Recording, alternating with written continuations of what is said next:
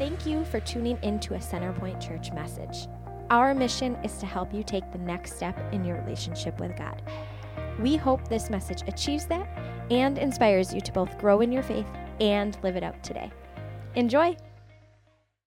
Well, good morning again. Welcome to Centerpoint Church. My name is Aaron Master. I'm a pastor here. If you've never been before, you'll notice our style is maybe a bit different than a traditional church. But what we want you to know is that every week, we still see the Bible as authority here. We take God super seriously, and we want to give you the next step or help you take a next step in your relationship with God every time you're here. This week, what we're doing is we're wrapping up our three-week series called Christmas Spirit, the Right Way. And if you don't have at least a little more Christmas excitement from the kids on stage here, well, you really need to study this series. You do, because lots of children singing about Jesus on Christmas or around Christmas is amazing. It's amazing, and it gets us closer to having Christmas spirit the right way. But I can sense some of you already. As you're coming in, I noticed it on some of your faces. Some of you are getting a bit burnt. You're a bit burnt out on Christmas. We're 1 week away, and you're ready because you've been ready for a while now for Christmas to be done and over. So when I say you're ready, what I mean is some of you are at your wits' end, and you're ready to, light that tree up, right? You're ready to let that thing go and just get rid of that Christmas tree, whether it's, starting a little fire and just let it go. Hopefully not yet. You still got a week. Maybe you're sick of seeing any more Christmas cookies. Please, no more cookies, because I don't want to fall to temptation again, right? Is maybe what you're thinking. Maybe you're ready to ground the kids, lock them in a room, and be like, fend for yourself, and you're not even on winter break yet. Maybe you're ready for your schedule not to look like this and to cram in one more Christmas thing, right? Or maybe you might, burst if you hear one more Christmas song. Hopefully not, because we have more Christmas music set for this service. So these are a bit exaggerated, at least I hope for you. But what I'm saying is there's a lot of pressure around this time of year, and some of us might be ready, some of us have experienced this pressure, some of us are just done with it, myself included. My wife the other day, she made me wear Christmas jammies last week in public in front of other people from church. I'll spare the picture of them in there, because I thought they might leave the church if I showed that. But anyways, I am so ready to go back to summer where jammies are unnecessary.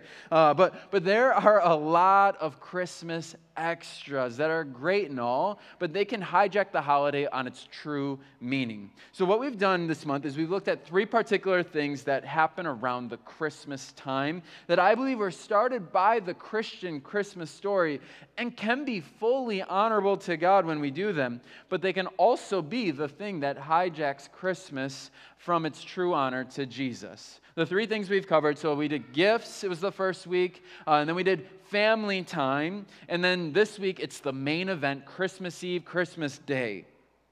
If you've been here the past 2 weeks or so, in this series we've covered literally every verse there is or in Scripture about Jesus' birth and the days leading up to it. But if you somehow missed it or not super familiar with the story, I want to get you caught up with a cute version that covers a lot of it, with some embellishments a bit, but you check it out. I'll show it to you. It's a bit longer than normal, but it'll give you the full Christmas story. The angel Gabriel came to Mary. What is this light doing in my house? And then the angel showed up and was like, what do you want with me? Don't be afraid, Mary, you're gonna have a baby. And then he said, you will give birth to baby Jesus. Okay. I'm very excited about this. I'm very happy, too. And then it just went away. And then the angel showed up to Joseph. Mary's not lying, you're gonna have a baby. You should get married to Mary, take care of her and keep her safe from anything. And Joseph took his wife, Mary, to Bethlehem, and she was pregnant. Mary was riding on a donkey. Or a camel. Or a tiny horse with a cart. Aw, he's so cute. Are we there yet? Oh, wow, this is a really bumpy ride. They got there and there were no rooms for them. I saw everything's really busy. Can you check in back later? Can't you see the sign? No rooms. We have no rooms. I think there's a conference or like a census or something. They kept going to like every inn, and we're just like, can we have like a place to sleep because she's having a baby? And then like everyone was saying no, but one inn's just like, I'm sorry, all our rooms are full, but I do have a stable that you could use. It's the best I can offer. She gave birth to him in a stable, and she put him in swaddling clothes and put him in a manger. There I'm a black sheep and a white sheep, cows, chicken, horses, rabbits, a zebra, and a hippo, a lion. The stable was really stinky. And then angels appeared to shepherds out in some fields nearby. Our shepherds were freaked out because they never saw angels or anything. And they said, don't be afraid. I have good tidings of great joy. That will be for all the people. There's a baby in a, what was it called? In swaddling clothes and lying in a manger. And then a whole bunch of angels came and sang the song, Gloria in excelsis Deo. So the first shepherd probably said like this like angel, like what he's saying is like really cool, like maybe we should like go and see the manger. And then the second shepherd was just like, oh yeah, like agreeing with him. And then the third shepherd was like so excited he already ran off to go. And they went through some bushes and mud. And then a star appeared and the wise man said, wow, that's a really, really big star. Yeah, that's really bright. Let's go follow it. We should bring gifts. The wise man followed the star to his stable and brought gifts for the baby. Gold, branches, and fur. I'll give him some money maybe, and I'll give him some hugs. I'd give him definitely a lot of hugs. I'll give him a horse. I would give him a doll set. I'll give him a doll set. The wise man bring gold, frankincense, and myrrh, and they bowed down and they worshipped him. Your baby's so beautiful. That's baby Jesus. That's Jesus. Yay, I'm so glad I could be here. Oh, I think you're cute. I love you, baby Jesus. I love you. You're the best. You're the best baby in the whole world. You're so beautiful and nice, and I know you're going to grow to be someone really cool. And, like, I know you're going to die on the cross for us, so, like, forgive my sins and stuff. Probably, I think you'd be the best king in the world. We love you, Jesus. We're so glad that you came to the earth. So it's pretty cute, and there are definitely some embellishments there, but there are also just some things I think we generally think are part of the Christmas story that aren't actually in the Bible. Like, nowhere in Scripture does it say that Mary rode a donkey or a camel or anything like that. Neither does it say that about the wise men. It doesn't say whether there were three of them or not. It doesn't say anything about people showing up on that exact birth date, but around that time is what it says. It doesn't say that Jesus was born specifically in a barn or a stable, but simply Jesus was placed in a manger, which we can then assume would be with animals. And just to clarify, it also says nothing about trucks or dollhouses given or shepherds falling into mud or anything of that sort. But as a whole, this is basically the Christmas story. And typically we hear it told around the Christmas time. But why? Why do we tell and revisit this story every year? Like, why do we celebrate Christmas or Jesus' birth and make such a big deal about it? I mean, did you know Jesus never actually asked us to remember his birthday? He asks us to remember his death and resurrection, but never his birthday. Luke 22:19, it says, "This is my body given for you. Do this in remembrance of me," as in take time to remember me and my death.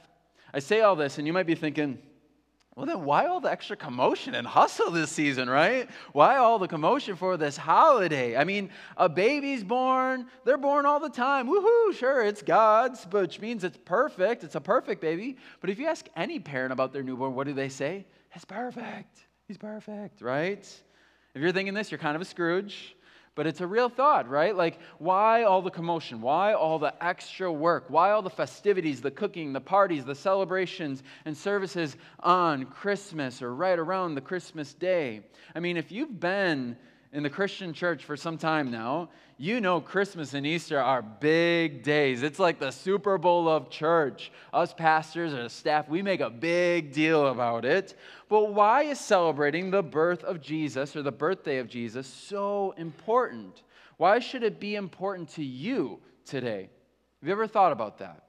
In the Bible, there are two people who model and show us their excitement for Christmas and why it is so important. Their names are Anna and Simeon, and they might not be super familiar to you with the typical Christmas story, but they're people who are excited about Jesus being born in Scripture. I'm going to give you a little glance at them, and where we're looking today is in Luke chapter 2, verses 22 to 40. And where we're picking up is just a few days after Jesus is born. It says this: "When the time came for the purification rites required by the law of Moses, Joseph and Mary took him to Jerusalem to present him to the Lord, as it is written in the law of the Lord. Every firstborn male is to be consecrated to the Lord, and to offer a sacrifice in keeping with what is said in the law of the Lord, a pair of doves or two young pigeons." This is like the early version of child dedication that we do today, minus the doves and pigeons. We don't really do that part. But Mary and Joseph, they're bringing baby Jesus to this church to present him to the Lord and commit him to God. Many parents do that today for their children here at this church. They come up on stage to make a promise before the church that they're going to raise their child to know Jesus and have a connection with the Lord. But what it continues in the scripture we're looking at today, it says this: "Now there was a man in Jerusalem called Simeon, who was righteous and devout. He was waiting for the consolation of Israel, and the Holy Spirit was on him." Now, if you're unfamiliar with the word consolation, it's defined as this. It says this: the comfort received by a person after a loss or disappointment. And it's someone coming or something coming to bring comfort after a loss or a tragedy. And currently, Israel or God's people of the Old Testament, they were in this discomfort, this disconnect from God. They've gone through having to make animal sacrifices to try and make things right between them and God. They've gone through really great behaviors of trying to live for God and then completely missing. They've had like amazing kings and then horrible kings. The people follow God and look to him, and then they disobey him and not look to him at all. And on and on and on. And what happens is there is a lot of disconnect and discomfort going on for God's people. But they're waiting on this promised Savior as predicted in the Old Testament to come at some point, is what the scriptures allude to. So they've waited for God to send someone or something to make things right for his people forever, to console them. So Simeon is waiting for this, and it says, "It had been revealed to him by the Holy Spirit that he would not die before he had seen the Lord's Messiah." So he's expecting to physically see something at this point in his life, or at some point in his life. It says, "Moved by the Spirit, he went to the temple courts. When the parents brought in the child Jesus to do for him what the customs of the law required, Simeon took him in his arms and praised God, saying, 'Sovereign Lord, as you have promised, you may now dismiss your servant in peace. For my eyes have seen your salvation, which you have prepared in the sight of all nations, a light for revelation to the Gentiles, and the glory of your people Israel.' The child's father and mother marveled at what was said about him." Can you imagine that moment? Like, can you imagine that moment for Simeon? Like, this moment of clarity, of God fulfilling his promise and showing up. The awe he must have had then. Or even the moment for Mary and Joseph. Can you think about that for a second? Of them being affirmed by someone else that God is actually in this. God is actually in what has been unfolding. Like, I'm sure they had some nervousness of all their unique circumstances. Like, is this really true? Or are we just unlucky? A virgin birth, unwedded, travel to a distant town, random people visiting. Is this God or is this just unlucky? It then says, though, then Simeon blessed them and said to Mary, his mother, this child is destined to cause the falling and the rising of many in Israel, and to be a sign that will be spoken against, so that the thoughts of many hearts will be revealed, and a sword will pierce your own soul too. As in, God will come to make things right for all. Next comes Anna. There was also a prophet, Anna, the daughter of Penuel, of the tribe of Asher. She was very old. She had lived with her husband 7 years after her marriage, and then was a widow until she was 84. She never left the temple, but worshipped night and day, fasting and praying. Coming up to them at the very moment, she gave thanks to God and spoke about the child to all who were looking forward to the redemption of Jerusalem. Can you imagine being her? Like waiting every night for some good news from God. Like waiting on God to bring hope for something different for her people. And then finally, this baby arrives and she just knows this is it. You see, the arrival of this baby, it wasn't just a birthday, but it was a fulfillment of a promise from God for hope, joy, love, and peace to Israel, God's people, through a Messiah who has arrived.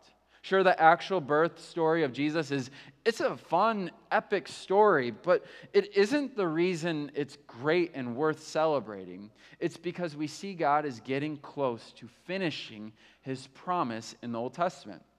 I think the last verse we looked at says it well. It says, she gave thanks to God and spoke about the child to all who were looking forward to the redemption of Jerusalem. The arrival of Jesus was this promise from God finally being close and visible to completion.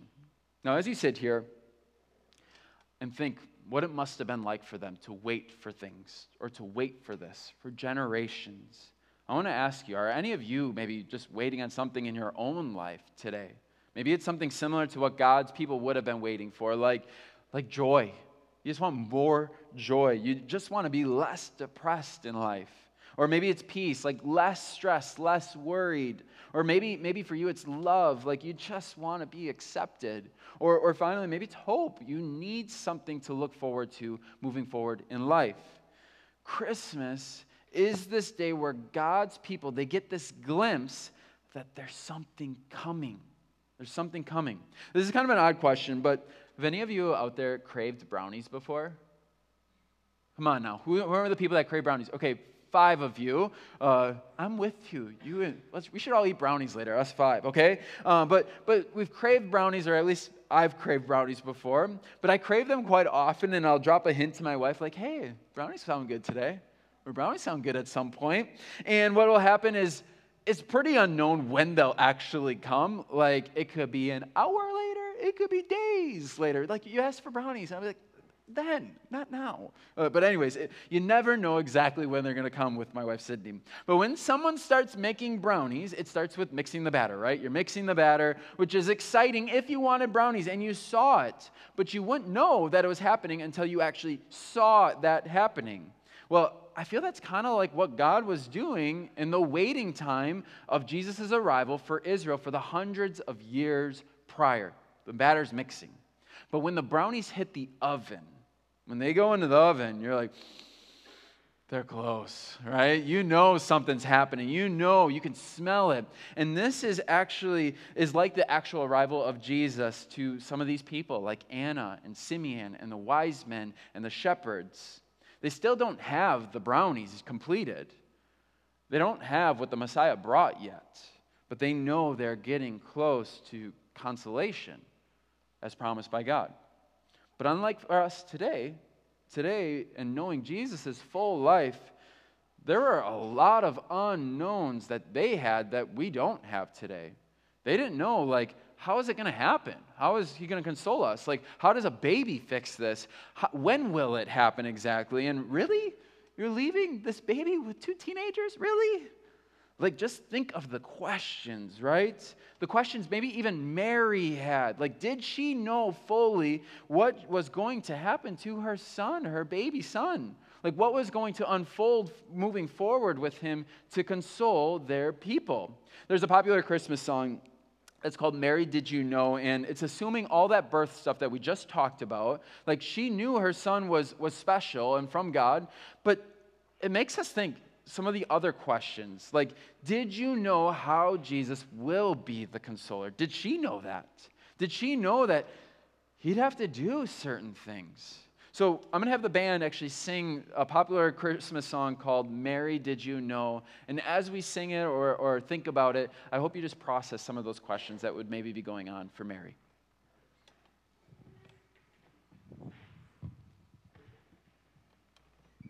Mary,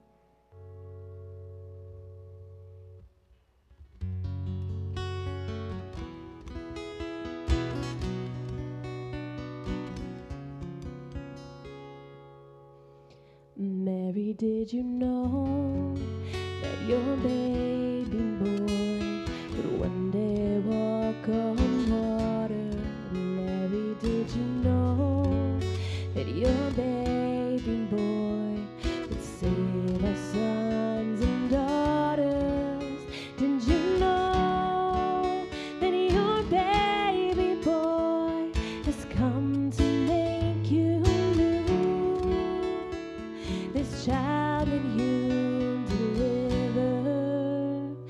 Soon deliver you. Mary, did you know that your baby boy will give sight to a blind man? Mary, did you know that your baby boy will calm the storm with his hand? Did you know?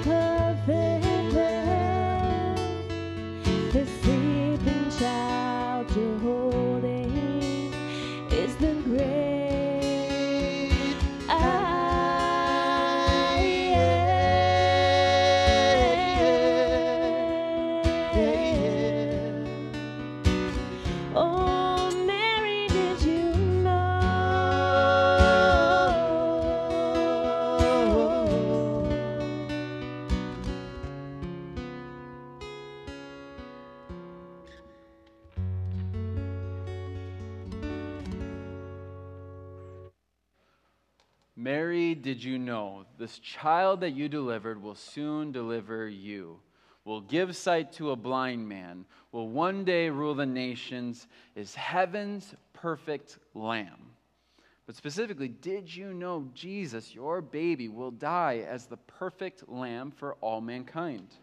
For us today, we get to see the timeline. We have the blessing of seeing it finished and fulfilled. And that fulfillment that happened 30 years later after his birth is completed by Jesus' death and resurrection and his word of offering forgiveness and eternal life for us through him. Jesus says this in John 11:25-26, "I am the resurrection and the life. Anyone who believes in me will live even after dying. Everyone who lives in me and believes in me will never, ever die." And that never dying is a time after we pass here on earth to a resurrected life in a time and place with God. A time where, as Revelation 21:4 says, he will wipe every tear from their eyes. There will be no more death or mourning or crying or pain, for the old order of things has passed away. So today we can have love, joy, hope, peace, and experience it fully because we see that God has provided the first noticeable steps of his promise on Christmas, but we also see it fulfilled on Easter. We can have the joy knowing that we're good enough to God by our belief in Jesus. We can have the hope because we know one day we'll be with God. We can have peace because we know God will make things right for us forever in the future. And we can have love for God and others because God displays it to us through his offering. The first Christmas is the start of getting us towards that we know today goes through some tragedy, but ultimately triumph. The brownies are in the oven, and we know they'll be done and perfect soon. You see, today, on Christmas, we get to celebrate the birth of Jesus, but more specifically, we get to reflect on the birth of a person who would later give his life for us. Simeon and Anna, they were excited about the first Christmas, even not knowing this future, or how sad and ultimately how amazing it would turn out for them. For you today, and the main Christmas event in sight, Christmas Eve, Christmas Day, do you need to remember that? Like how amazing it turns out for you in the end through Jesus. That God's promise started with a frail baby.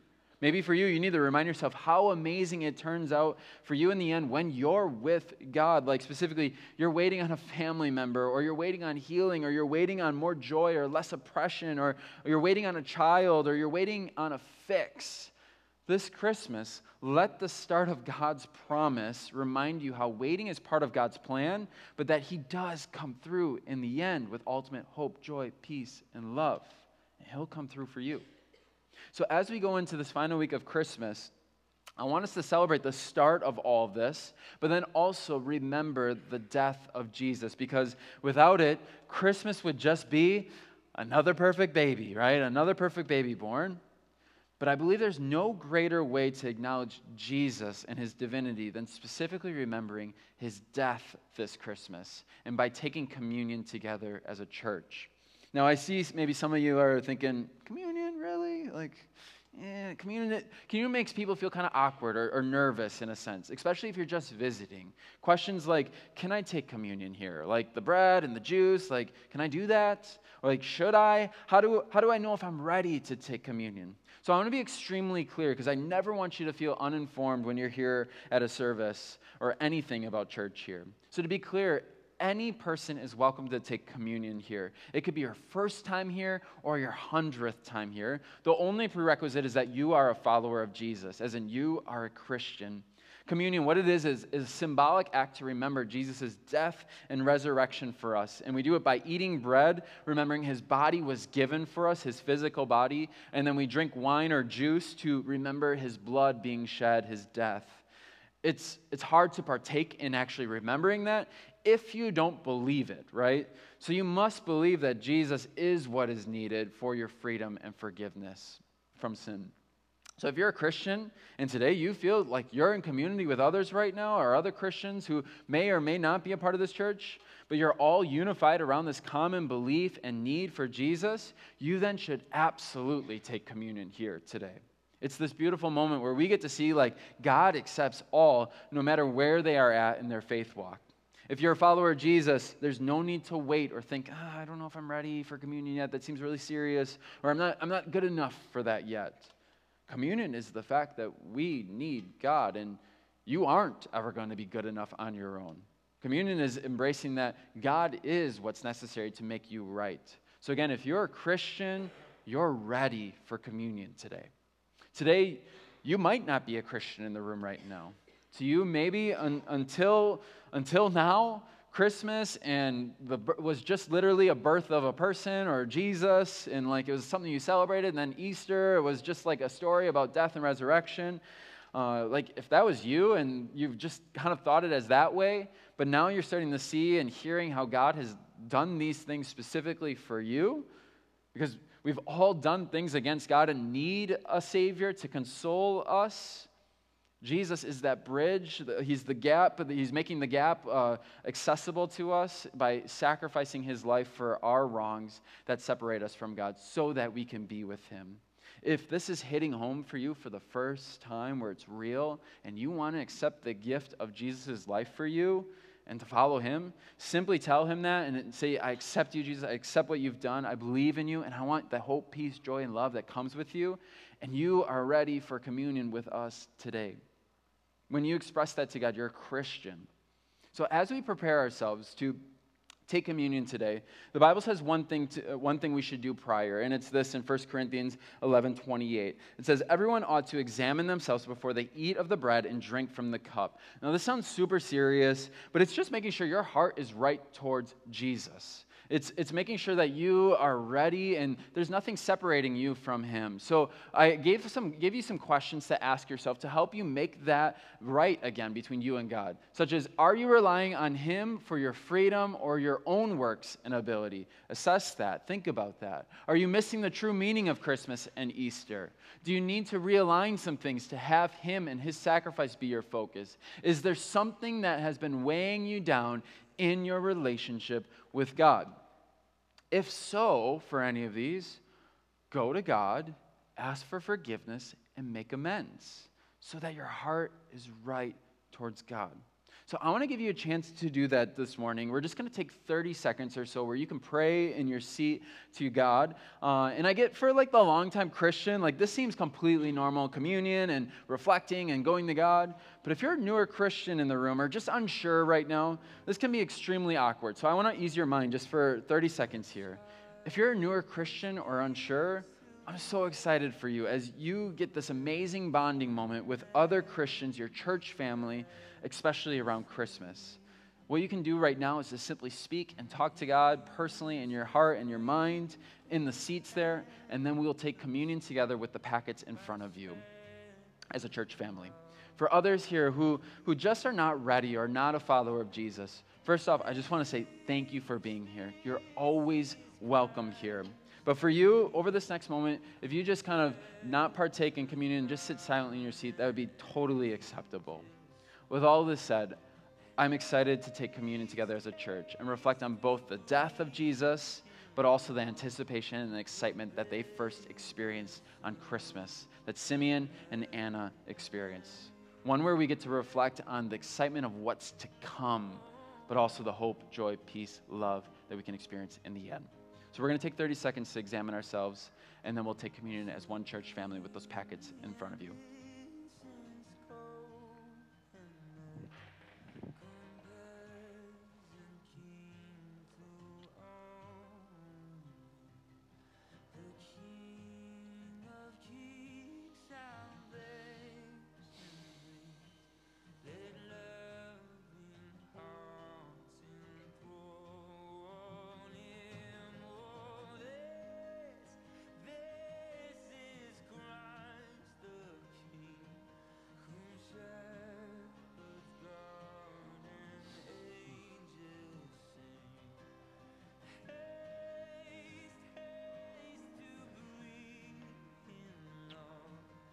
All right, you can take your cup, and on the top is the wafer. You can peel that top part off. It says in Scripture, it says in Matthew 26:26, while they were eating, Jesus took bread, and when he had given thanks, he broke it and gave it to his disciples, saying, take and eat. This is my body. You can eat the bread. It continues, and then it says this.